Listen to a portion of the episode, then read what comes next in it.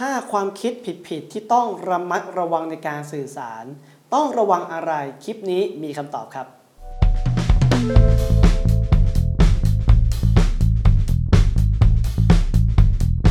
สวัสดีครับ พบกับผมมงคลกะรัตนุถะในรายการ Dr. Fit Story ครับ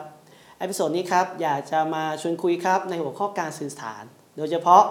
5 ความคิดผิดๆ ในการสื่อสารที่ต้องระมัดระวังครับ ในองค์กรครับหลาย ๆ องค์กรครับ ตอนนี้มีปัญหาเรื่องการสื่อสารเยอะมาก จากประสบการณ์ครับที่ผมเดินทางไปบรรยายครับในหัวข้อเรื่องของ mindset ในเรื่องของผู้นำหรือแม้กระทั่งเรื่องของการสื่อสาร โดยเฉพาะปัญหาเรื่องคนครับ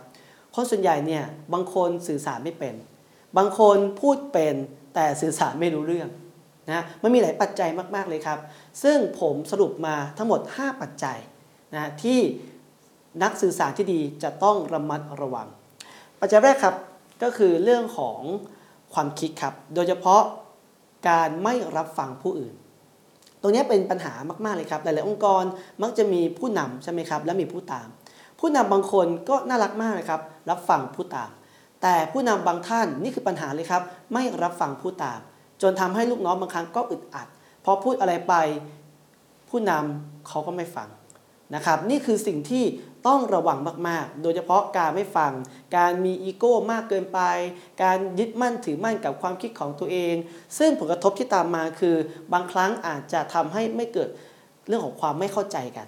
นะฮะไม่เข้าใจข้อมูล ไม่เข้าใจเรื่องของออการทำงานร่วมกับผู้อื่น เหล่านี้มันคือผลกระทบมากๆ ซึ่งวิธีการแก้ครับ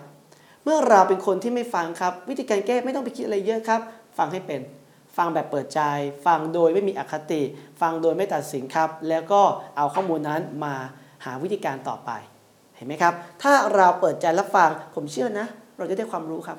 แต่ถ้าเราฟังแต่เสียงตัวเอง ความรู้เราก็มีค่าเท่าเดิม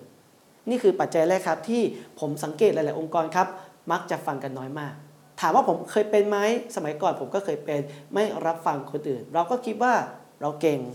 เราเจ๋งเราแน่ แต่สุดท้ายแล้ว เมื่อเราไปเจอโลกกว้าง เราอาจจะไม่เป็นอย่างนั้นก็ได้ เราอาจจะเป็นแค่มดตัวเล็ก ๆ ก็ได้ นั้นลองเปิดใจดีกว่าครับ ฟังให้มากยิ่งฟังเยอะ เราจะได้ยิ่งมีความรู้เยอะๆข้อ 2 ครับ พูดไม่คิด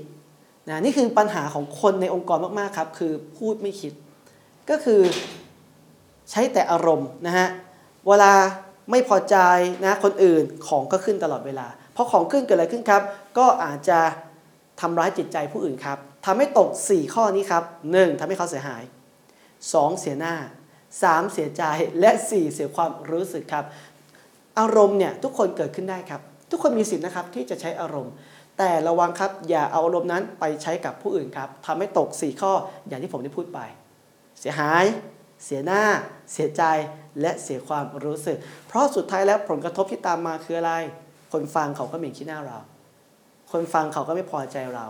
ตรงนี้ต้องระวังในเรื่องของอารมณ์ ท่านต้องมีสตินั้นวิธีการแก้ง่ายมากเลย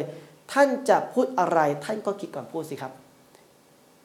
คิดก่อนพูดว่าคำพูดหรือการกระทำของเราจะทำร้ายจิตใจคนไหมถ้ามาทำร้ายเราก็รอให้ตัวตัวเองเนี่ยใจเย็นลงนะมีสติมากขึ้นแล้วเราค่อยไปสื่อสาร ดีกว่าไปในช่วงที่หัวยังร้อนๆอยู่ เพราะแบบนั้นอาจจะเกิดคำพูดที่เป็นด้านลบมากกว่าด้านบวกนะครับ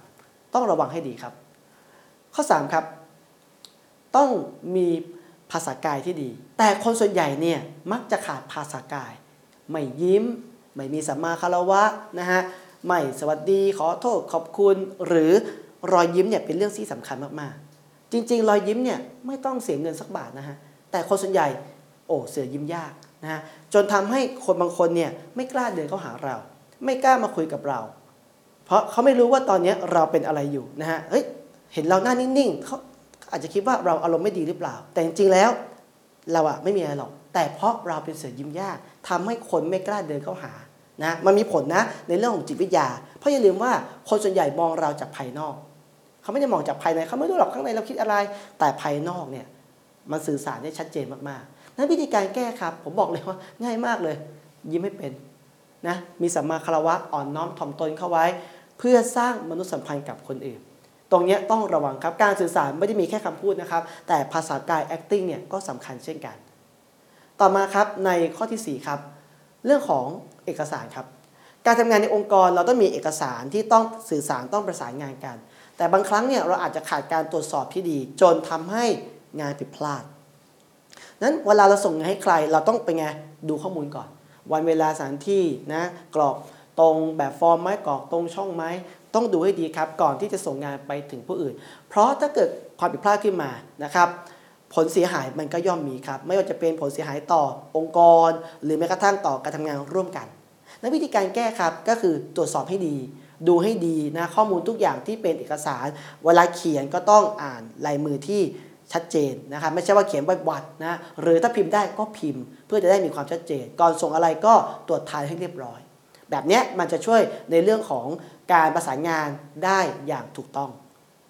ข้อสุดท้ายครับก็คือข้อที่5นะฝากไว้ครับก็คือปัญหาในองค์กรณตอนนี้ที่ผมสังเกตคือการใช้เครื่องมือสื่อสารที่มากเกินไป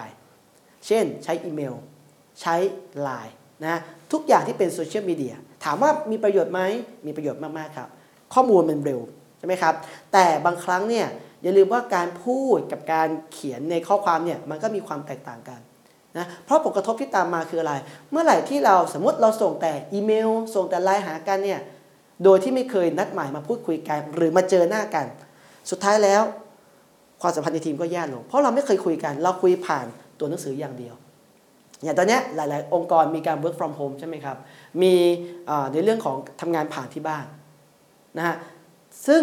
ผมเชื่อว่าทำงานผ่านบ้านนะฮะมันก็ยังสามารถพูดคุยกันได้ โดยใช้ประชุมคอนเฟอเรนซ์ ไม่ว่าจะเป็นผ่านโปรแกรม Microsoft Teams ผ่าน Zoom หรือผ่านโปรแกรมนี้มีหลายโปรแกรมมากมายครับ ให้เราเลือกใช้ บางอย่างก็ฟรี บางอย่างก็โอเค ถ้าเราอาจจะต้องคุยกับคนเยอะหน่อยก็อาจจะต้องมีเสียเงินเล็กน้อยนะครับแต่อย่างน้อยมันทำให้เราได้เจอหน้าการพูดคุยกัน ดีกว่าที่เรามาพิมพ์ไลน์หากัน สวัสดีวันวันจันทร์สวัสดีวันคารแบบนี้ผมว่าบางครั้งเนี่ยการสื่อสารในช่องทางเหล่านี้ที่เป็นข้อมูล มันอาจจะทำให้เราเกิดความผิดพลาดได้ เกิดความเข้าใจผิดได้ ตรงนี้ต้องระวังเพราะมันมีปัญหามาเยอะแล้วแต่ถ้าเรามีการพูดคุยกันเช่นอาจจะส่งอีเมลไปส่งไลน์ไป แต่เรามีการคอหาเขาพี่ครับผมส่งข้อมูลไปแล้วนะครับ พี่ได้รับไหมครับคนรับก็มีการตอบกลับ หรือมีการรีพายกลับ ถ้าไม่เข้าใจก็มีการโทรกลับมาพูดคุยกันเพื่อจะได้ให้เกิดความเข้าใจในทิศทางเดียวกันนะครับ เหล่านี้มันคือวิธีการแก้นะครับที่จะทำให้ ความสัมพันธ์ทีมยังดีอยู่ ดีกว่าที่ต่างคนต่างทำต่างคนต่างไม่สนใจ เพราะเวลาผิดพลาดขึ้นมาความดีมักเข้าตัวนะครับ แต่ความผิดพลาดมักจะโยนให้คนอื่นนะครับ ก็ฝากนะครับ 5 วิธีการสื่อสารตรงนี้ไว้ นี่คือสิ่งที่ต้องระวัง 1. นะก็คือเปิดใจฟังให้มากๆ 2. ครับ เวลาจะพูดอะไรคิดก่อนพูด 3. ครับ ยิ้มเข้าไว้อ่อนน้อมถ่อมตนเข้าไว้ 4. ครับเอกสารครับตรวจสอบให้ดีครับเน้นความถูกต้องและ5นะครับใช้เครื่องมือสื่อสารผ่านโซเชียลมีเดียได้ ผ่านเทคโนโลยีได้ แต่เน้นย้ำผ่านการพูดคุยกันหน่อยนะครับเพื่อทำให้เกิดความเข้าใจตรงกันนะครับนี่คือสิ่งที่จะทำให้การสื่อสารในองค์กรครับราบรื่น และมีโอกาสครับสร้างมิตรภาพมากกว่าศัตรูนะครับกลับมาพบกับรายการ Dr. Fit Story ครับทุกวันจันทร์พุธศุกร์ครับผ่านทาง เพจครับดรฟิสผ่านทาง Line at Dr. Fit และติดตามในช่อง YouTube ครับดรฟิตสตอรี่อย่าลืมกด subscribe และกดกระดิ่งด้วยนะครับ วันนี้ขอบคุณและสวัสดีครับ